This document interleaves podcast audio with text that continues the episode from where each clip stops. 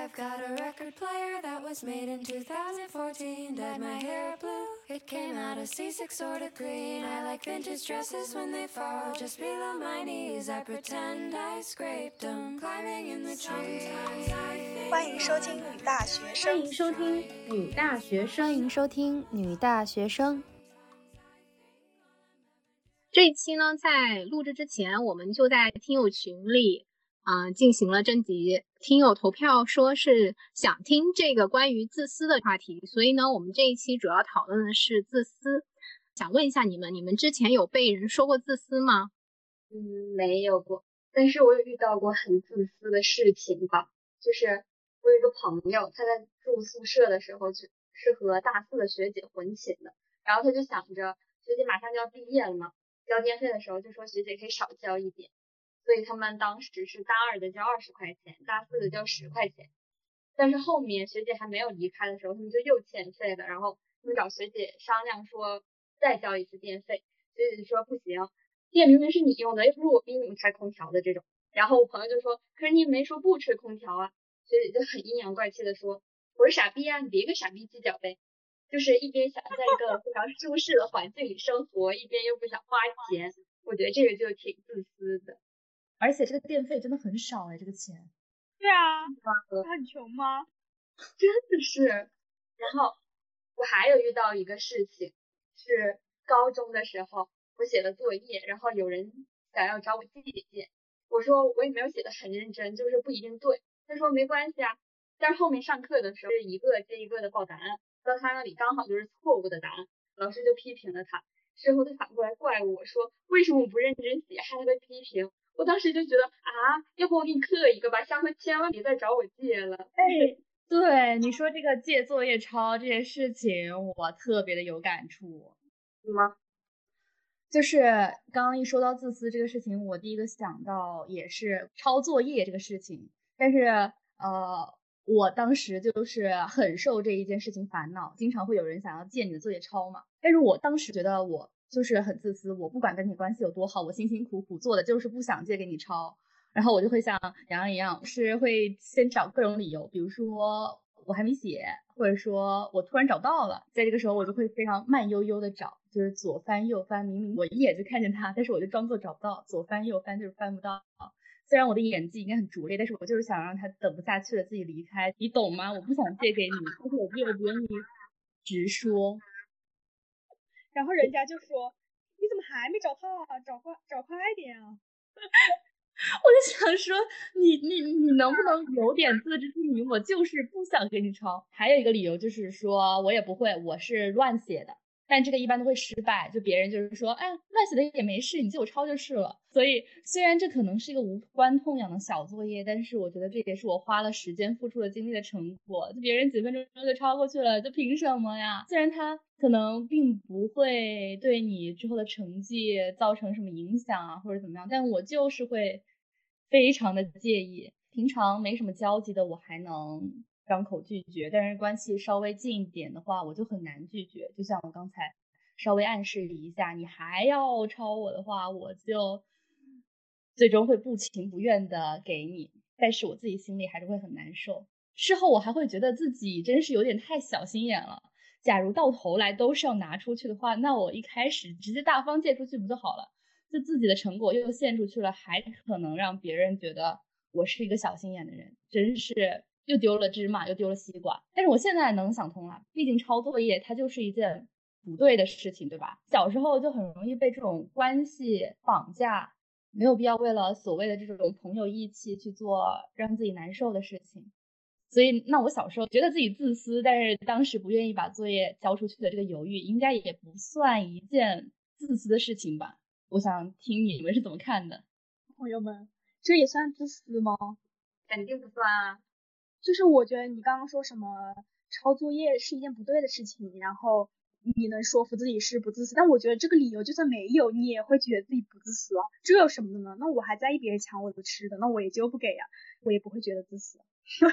我的出发点就是因为我会介意这件事情，但是有时候，比如说别人分享食物的时候很大方，就我就会反思我自己是不是太小心眼、太自私了。呃，但是确实就是我记得我之前不给别人分吃的，然后就会被说小气、自私，不不做那些孔融让梨的行为，然后就会被指责。我小时候总是听到这样的评价，但是后面长大还会演变成他们用大方，然后用奉献来绑架你，然后说你不帮助别人就是自私的，不满足别人的意愿，那你就是只爱你自己。我觉得很奇怪呀。大家都告诉我们要奉献、要付出、要学习雷锋精神、舍己为人，却不说每个人都要让自己舒服、开心、快乐，然后有对别人的请求说不的权利。我觉得除了那些真正伤害到别人的行为，我们做的这种好像自私的行为，都是对自己更好一点吧。就我们说的自私，其实是让自己怎么不内耗，然后不怕冲突，把自己放在第一位，这也是自私吗？这个定义是这样的吗？呃，确实，你这个自私好像跟我之前觉得自私感觉有点不太一样。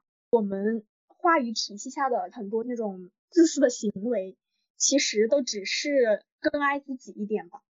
嗯，确实就是为自己谋划嘛。嗯，因为我们这一期的标题是怎么做一个自私的人，我觉得我们听友这么想听，也是因为他们觉得这个自私是怎么让自己好受一点而已，并不是。伤害他人利益的那种自私。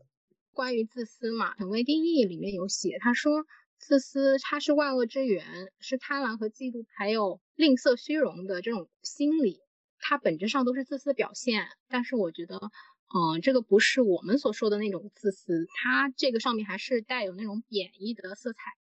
对我刚刚听下来，觉得我们现在说的这种自私，只是我们没有那么无私。哎，这个说的好。对对对。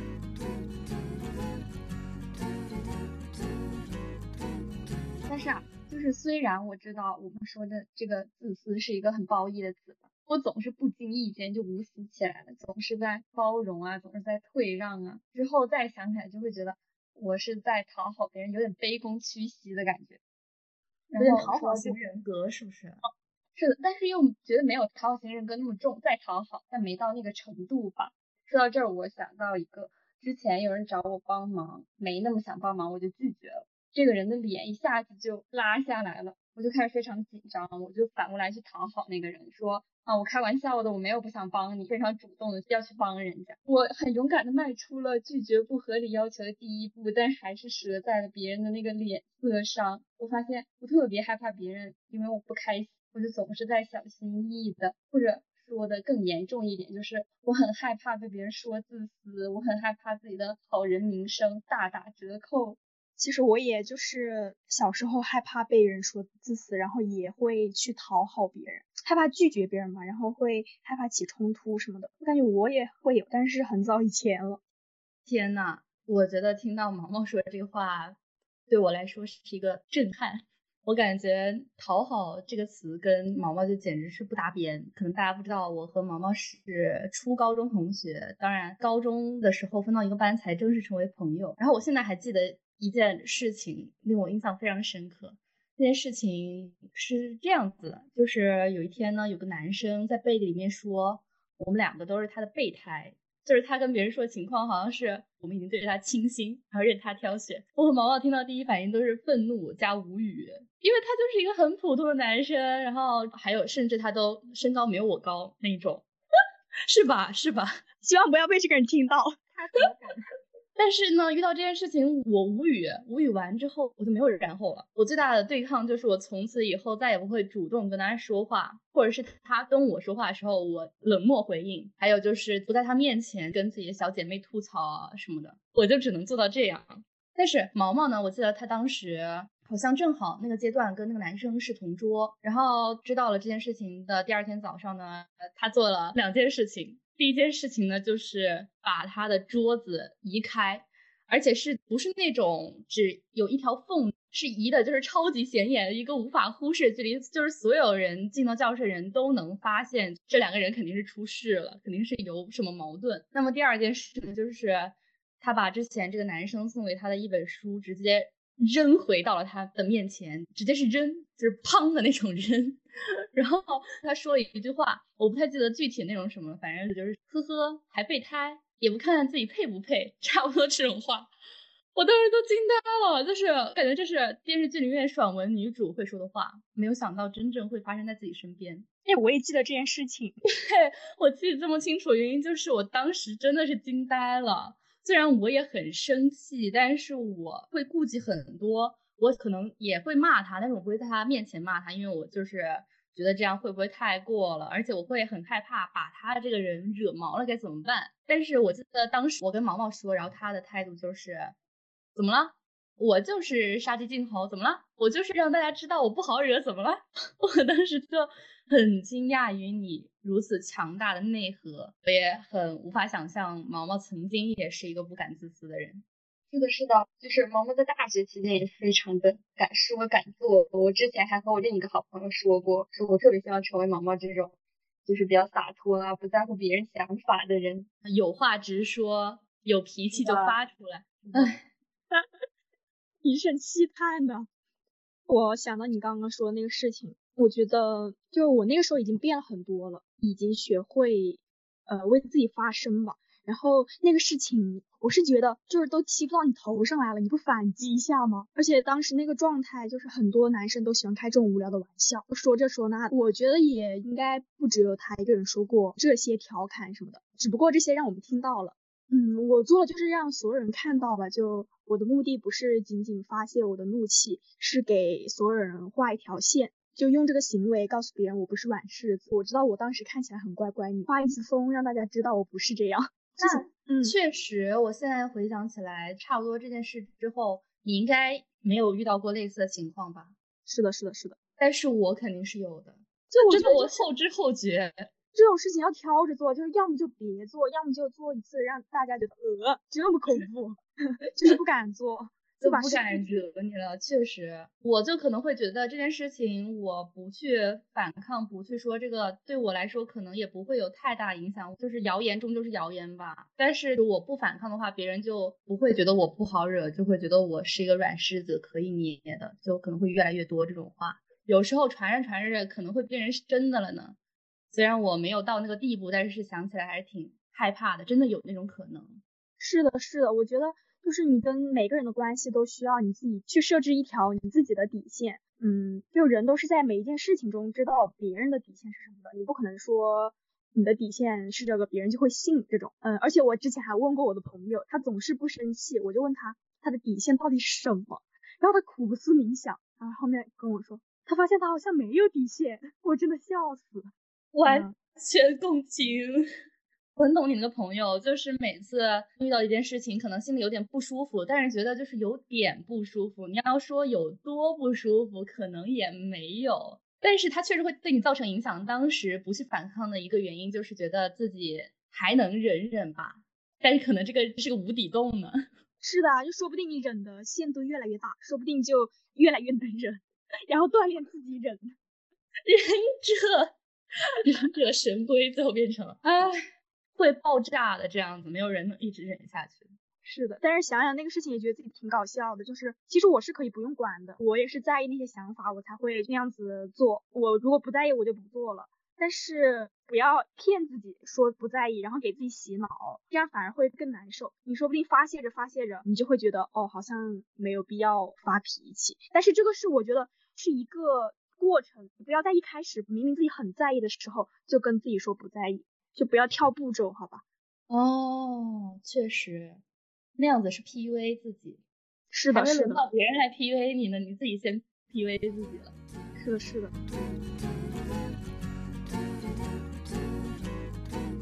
但我有时候会觉得啊，虽然知道自己需要反抗，并且这个反抗对自己来说。是有帮助的，能够解决掉一些麻烦，但是就是会有很多顾虑。像我这种人会害怕有很多不好的影响，我就经常有一些难点在于，首先，当我维护自己的利益的时候，我好像不会表达愤怒，我就有时候后知后觉，惊讶于自己好像没有这个能力。比如说，我遇到一件事情很生气。我在脑子里面已经可能构思我要跟他怎么吵吵了，但是当我真正与这个人交锋的时候，我突然就表达不出来了，甚至有时候就是之前网上有个特别火的词叫做“泪失禁体质”，我就有一点，就是明明很生气，然后可能也是自己受了委屈，明明不是自己的错，然后想要跟他讲道理，这个时候突然就表达不出来了，然后眼泪先出来了，别人可能也不知道你在这儿难过什么，你在这儿压抑什么。就很矛盾，可能别人他也没有那么坏嘛，想要跟你对着来，但是别人不知道怎样来说是对你好的，因为你不会表达自己。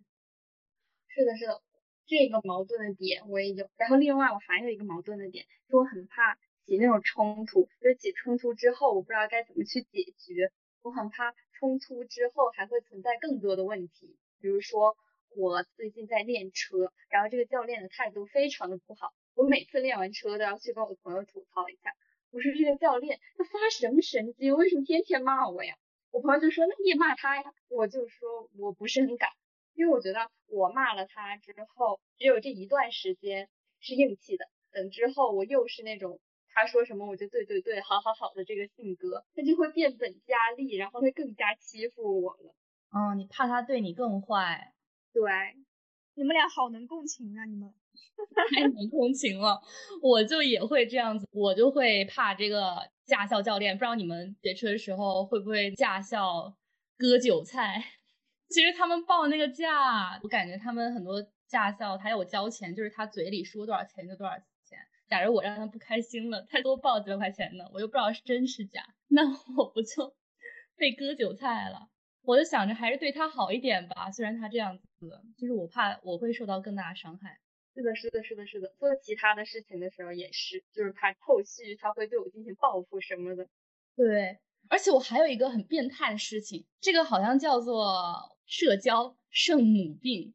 它就是说，当你自己讨厌的人，或者是他之前对你做不好的事情的人，但凡对你突然好了一点的话，我就会开始后悔讨厌他。有时候还会反思自己是不是太刻薄、太小心眼了。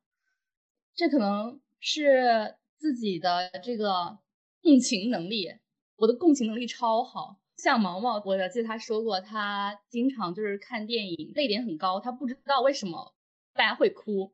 像我肯定就是那种第一个哭的那个人，我的共情能力过于泛滥了，所以我能充分的换位思考，我能非常理解对方的难处，所以我的理性上我能原谅世界上所有人，但是我的感性上我还是会有自己的小情绪，所以。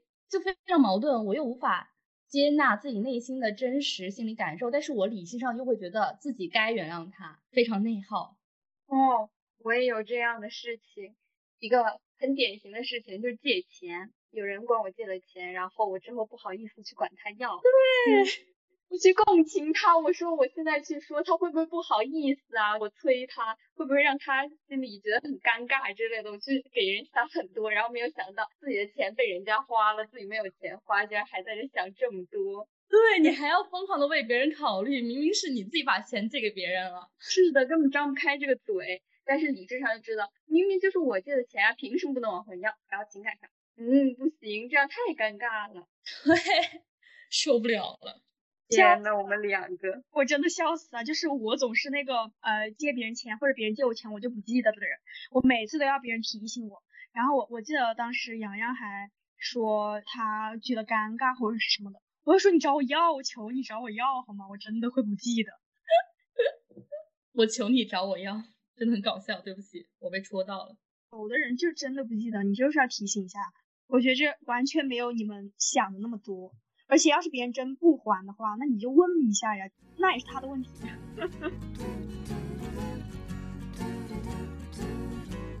对，刚刚我们其实聊的是讨好型人格以及讨好的这种行为，在被讨厌的勇气里面有说过，我们要获得一种敢于维护自己的行为，背后是需要一种勇气的。有了这种勇气，我们的人际关系会变得轻松，我们才会不在意别人的评价，不害怕被别人讨厌，也不会追求他人的认可。如果我们不付出这些代价的话，其实无法彻底的获得自己的自由的生活方式。然后呢，在后面听到毛毛他的一个处事的方式，我就特别想知道你是怎么从之前到现在敢于去维护自己的利益。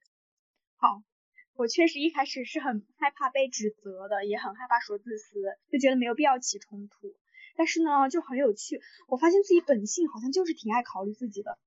我利他的属性并没有别人那么多，我就是什么都要 先考虑自己的感受。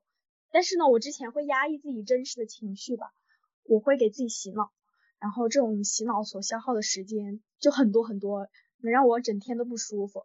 这比我和别人吵架花的时间多得多了。你也比较理性，就是你会把它放在一起判断哪个它对你的损耗比较大，然后你就从中拿取最优解。是了是了，能力量化衡量一下。对，所以我觉得，哎，这个跟 MBTI 你是 T 也有关系。像我是 F，就是我可能知道它这个是更好一点，但是我的 F 感受为主，我就没有办法去做那么理性的尝试。而且还有就是你有那种不敢说不的习惯吧？你有那种身体的记忆。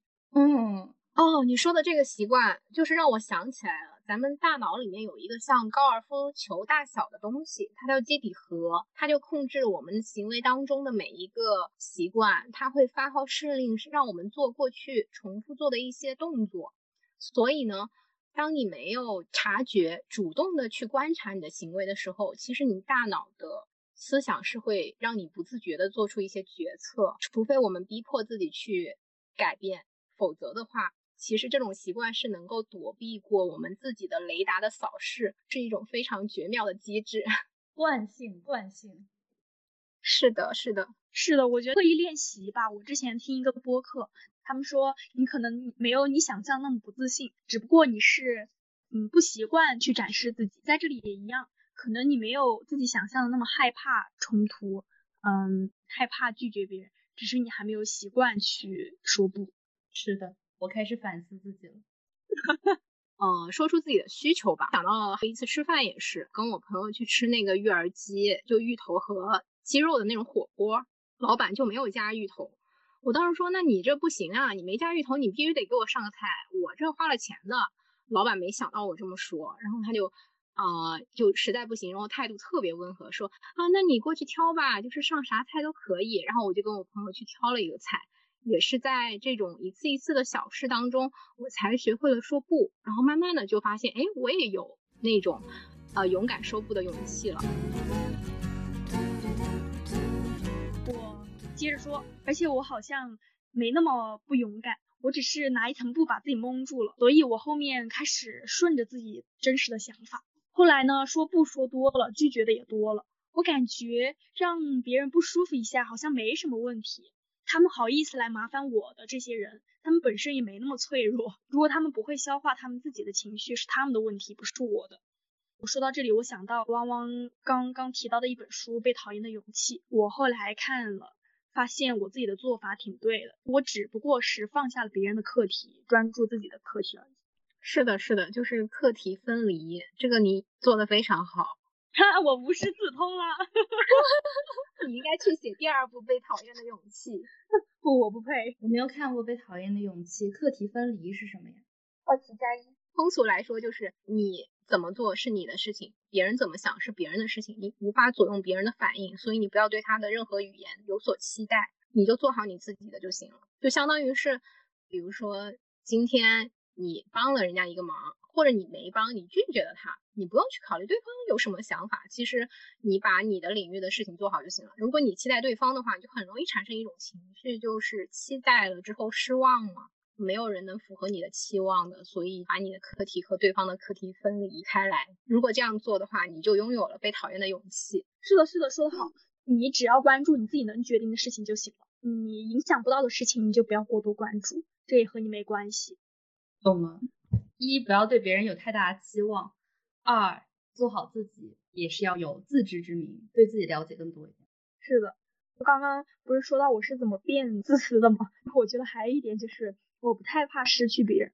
感觉和我的心态有关吧，我好像从小就不会太去想，要是这个朋友不和我玩怎么办？我会觉得无所谓，他要是走了，我可以再找一个好朋友，这是我初始的念头吧。在你的认知中，朋友都是陪你走一段的，是吗？对对对，我是觉得随缘，他可以陪我走很久，但是如果他走了，我也不会特别伤心。我知道，嗯，嗯，这也是跟刚刚说的，就是你不会对别人有太大的期待。对对对，那你应该就是没有那个分离焦虑症吧？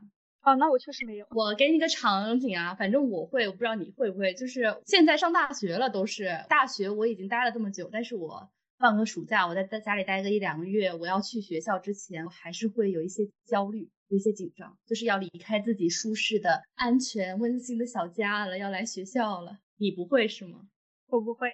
你让我想到其他的分离的场景，比如高中毕业，然后初中毕业什么的。大家都很感动，这种抱头痛哭啊什么什么的，我好像完全没反应，就是大家哭，然后我就笑一笑，然后拍一拍什么的。我能和我自己玩的很好的人一直有联系或者之类的。就演这一段是吗？你已经不愿意去演了？是的，我真的没有特别感动，觉得为什么要这样哭？又不是见不到自己特别重要的人了。天呐，我都能想象到 那种场景，大家都在那儿什么拥抱啊，然后眼泛泪光，毛毛一个人站在那儿铁面无私，毫无感情，甚至还在想哦，我要报什么课，我要学什么东西，已经开始给自己规划好了。不，我还是有点演技的好吗？你还愿意演一下？我不是说这个，嗯，我的初心就是有点无所谓那种嘛。但是大家总会觉得这个和重感情很矛盾。我觉得一点也不矛盾，这样子我才能够真正的去表达自己的诉求，然后去感受我朋友的诉求。这和我在意他一点也不矛盾。每个人好像都只能接受一个东西很完美，就不能接受它的不完美，就觉得它不完美就是不好的。平移一下，平移到那种利益和道德的关系上呢，就是我我只要追求我的利益，那我就不道德。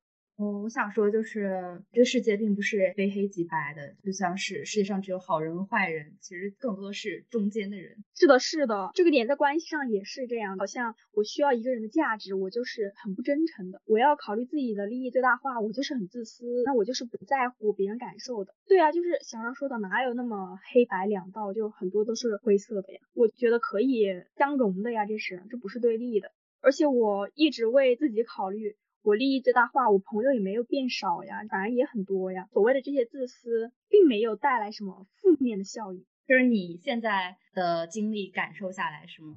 是的，是的，我就发现很多为自己考虑的好处吧。后面慢慢的就无意识的主动说自己自私。我之前不明白我为什么要这样说自己，但我现在想想，是因为他确实结果很好。我把自己摆在第一位，我就不会有那种牺牲感。不会无意识的去索取别人。你们可以想一想，有没有爱和朋友的相处过程中，你觉得自己很难受，就是为他牺牲，那你很想要他的回报，但是你说不出来，你就会在一些角落上去攻击他。可以想想有没有这样的事。在我没有合理表达自己的诉求之前，我是有的。我想让他觉得我是付出的，但是我又不敢直说，所以就只有暗暗的。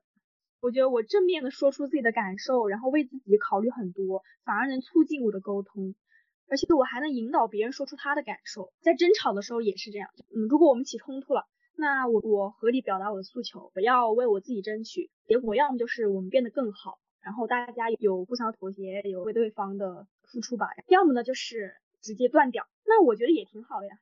我觉得你这个样子就。在选择朋友这方面，其实是特别好的，因为你选择的都是最后跟你契合、跟你这个人契合的朋友。因为每个人性格都是，他是已经充分了解了你的性格，并且还能够继续跟你接触，就是说明你们两个是可以相处的。呃，一开始不把它说出来，你去迎合别人，让别人觉得舒服，别人觉得你可能是一个很好相处的人，很顺应着别人，可能是因为这个而跟你玩的好的。当你把自己的一些小的自己的习惯、自己那些刺。摆出来的时候，别人反而会指责，就是哦，你怎么变了？你怎么是个这样的人？这其实就特别的矛盾吧。你一开始你想要跟别人做朋友，你想跟更多人合得来，但是收获而来的却不是真正跟你合得来朋友，这就反而是让你自己的时间消耗的一件事情。所以我觉得有时候可以把筛朋友这个孔变小一点，就像毛毛一样。反而你能够更早的收获到所谓的真心朋友，就是像恋人的话，所谓的那个 Mr. Right。想补充一下，我的筛选机制不是那个筛口很小，而是我对每个人都有不同的机制。我和每个人相处，首先会发现他身上的价值和闪光点，然后呢，我会对他进行一些评估，我会为自己考虑，就是自己的利益最大化嘛，会看那些价值是不是我急切需要的，或者说对我是不是特别重要的。那我能为他的这些价值忍到什么程度？如果他过了那条线，那就说明我忍的价值大于他的价值，那我就走。如果他的价值大于我能忍受的那部分价值，那我就留下。我不是说我不能忍，或者说我不会有所谓讨好的一些趋势，而是说我可以进行一些评估，看那些是不是我值得做的。如果我值得，那我就做，而且我不会有奉献和牺牲感，我不会觉得有怨言，我会觉得这是一种交换吧。哦，毛毛说的这个让我想到，因为现在很多人都觉得自己是一个讨好型人格，然后在这儿疯狂寻求自救的方法，但是这其实有一个误区，就是你可以想想你自己真的是讨好型人格吗？我们每个人都会有讨好的状态，但它不等于讨好型人格。这个讨好的状态呢，就有三个，我记得一是他的权利和权威高于我们。二是我们有求于他，我们想要从他身上索取些什么；三是我们出于爱的本能而去讨好。我觉得像毛毛刚才那个就是属于有求于别人，所以他会去对这个人有讨好的状态，并不等于你是一个讨好型人格。嗯，是的，我觉得每个人身上都有你所求的价值，只不过你可以去衡量他的这部分价值。是不是只有他有，或者说他这份价值你是不是真的需要，自己去衡量吧。你是可以有讨好的状态的，但是不要让自己不舒服，就知道它是一种交换就行了，就不要觉得自己过于讨好，也不要去讨好所有人。对，你是要有个选择的，是的，而不是傻傻的去对所有人都好。当然你要说所有人肯定都有优点，但是你也要去分辨这个到底有没有必要你去对他讨好。是的，是的。就想说，感觉真正为自己考虑的人，能让自己很舒服的人吧，肯定不会有特别强的内耗和奉献感。嗯，他这样更能处理好关系，能照顾好自己的感受吧。他不会用那种情绪脑去干扰到他的理智脑。哦，还有，我越来越感受自己自私的原因，就是我感受到了我自私的一种能量。感觉他帮助了我身边的很多朋友，身边很多人，他们很内耗、讨好，不敢为自己考虑，他们没有安全感，也不敢说不。但是好像和我相处久了，会在我身上看到一个案例，我这么自私，这么 为自己考虑，好像结果也没有什么不好的，让自己舒服也没什么大不了的。对我其实也明显感觉到，我和毛毛接触过程当中，听到他的那一些 勇敢事件。敢于去直面、去爆发、去指着别人骂，但是最后的结果并没有。这么彪悍啊！对呀，就是 就是彪悍好吗？什么外卖员、出租车司机都被毛毛大骂过。我没有这么恐怖的好吗？我那是捍卫自己的权利。反正结果并没有我想象的呃负面的状态吧。到头来事情就这么迎刃而解了。我的话可能就是忍气吞声。也是听他的一些想法，能够给我们自己在平常生活中更多说不的勇气。身边有一个这样的朋友，我觉得是真的是特别好的。虽然在这儿不是想当面夸他，我知道你爱我，真的给了我很多的勇气。就是很多时候我去和别人对抗的原因，都是因为有毛毛在身边。真的，但是也不想夸他，好吧。我很无语好吗？就是你们两个都跟我说过一样的话，很想跟别人吵架的时候，你当时都说要是有我在就好了，好像我是一台吵架机器一样。对，假如毛毛能够替我吵就好了，我以后遇到事情，我愿意付钱让毛毛来帮我吵架。哎，你这也是一个商机哦。懂了懂了，以后这就是我的副业，起个名字，毛毛代吵，毛毛代吵，可以吗？笑死了。那你就做我的经纪人吧，包你吵赢，绝不认输。哦，我觉得不仅我给了别人力量吧，我觉得我也收获了利他的能量。嗯，我不是很很会为自己考虑吗？慢慢的和小勺啊、汪汪啊，然后洋洋啊相处，我会觉得利他也是一件很好的事情。可能互联网有时候会矫枉过正吧，教人自私之类的，但是我觉得。很多人会从非常讨好直接变成极度自私，感受过身边人有这样的情况。看了太多什么女孩要对自己好一点，要爱自己，要自私。是的，是的，那个文章。是的，真的不要矫枉过正，先刻意练习吧，慢慢有说不的勇气，慢慢为自己考虑一点。然后你当觉得自己真的什么都可以为自己考虑的时候，你再去慢慢的考虑别人。我觉得不要直接跳步，也不要就是过于极端。现在我觉得前置付出也是一件很好的事情。而且你在付出的时候，应该也不会觉得就是自己牺牲，自己在讨好别人吧？对对对，是的。嗯，感觉这就是一个。良性的慢慢升级的过程，我感觉我刚刚听毛毛分享自己的故事，我也挺有冲击的。我之前也知道，嗯，你去维护自己的权益，你去去做那些引号自私的行为，肯定会对自己有利，会让自己减少一些内耗啊什么。但是我没有想到，就是他会对我们身边的人可能也是有好处的。我觉得这会让我对引号自私。的看法更加好一点。我现在简直就是想要来一件事情，让我赶紧去 实践我刚才所学的东西。笑死我了，就是来个大冤种，让我说不吧。已经在吵架了。我觉得我现在肯定能吵赢，快来，快来跟我吵。嗯，最后呢，就是我想说说我认为的自私到底是什么。就除了百度上所定义的那种吧，我觉得还有很多看起来不自私的行为也是另一种自私。首先吧，我觉得做所有事情都是需要回报的，就不管这种回报是财富和地位，不管是名声还是感情，是爱啊还是情绪价值，总会需要一些回馈。只是说这种回报的量级可以不对等。嗯，但是有些人压抑自己真实的诉求。而这些诉求并没有消失，只是以另一种形式出现。嗯，它出现的形式可能是控制，可能是没有拿到想要结果所带来的攻击，然后再以奉献和自我的牺牲来绑架别人。我觉得这样才是自私的。有很多掩藏在社会美德下的自私是难以察觉的。最后，希望大家不要把自爱的行为说成自私，把真正的自私说成爱。好了，那我们这一期呢节目就到这里啊。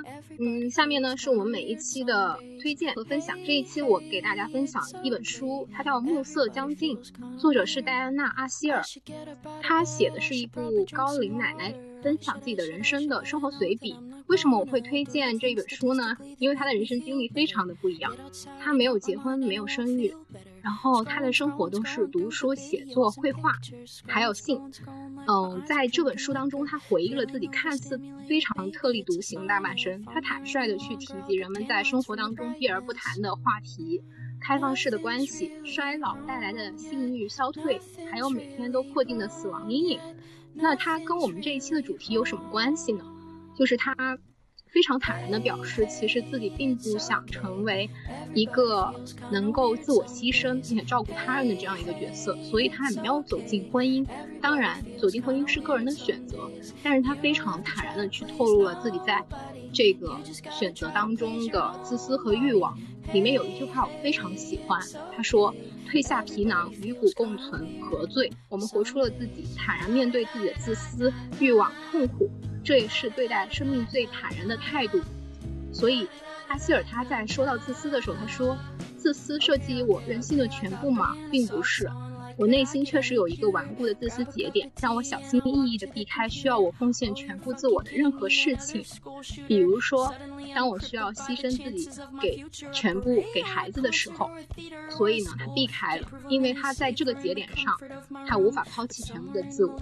这也是我们这一期对于自私的理解。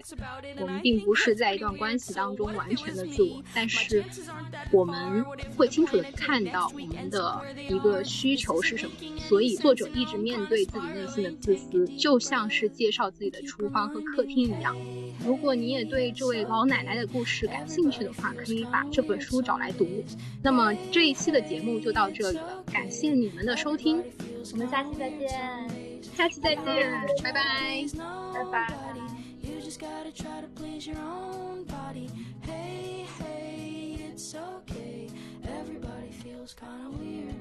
Someday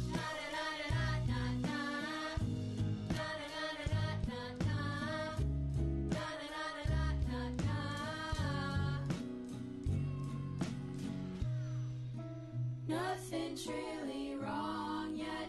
Nothing's really wrong yet. Nothing's really wrong. Wrong yet. Nothing's really wrong yet. Nothing's really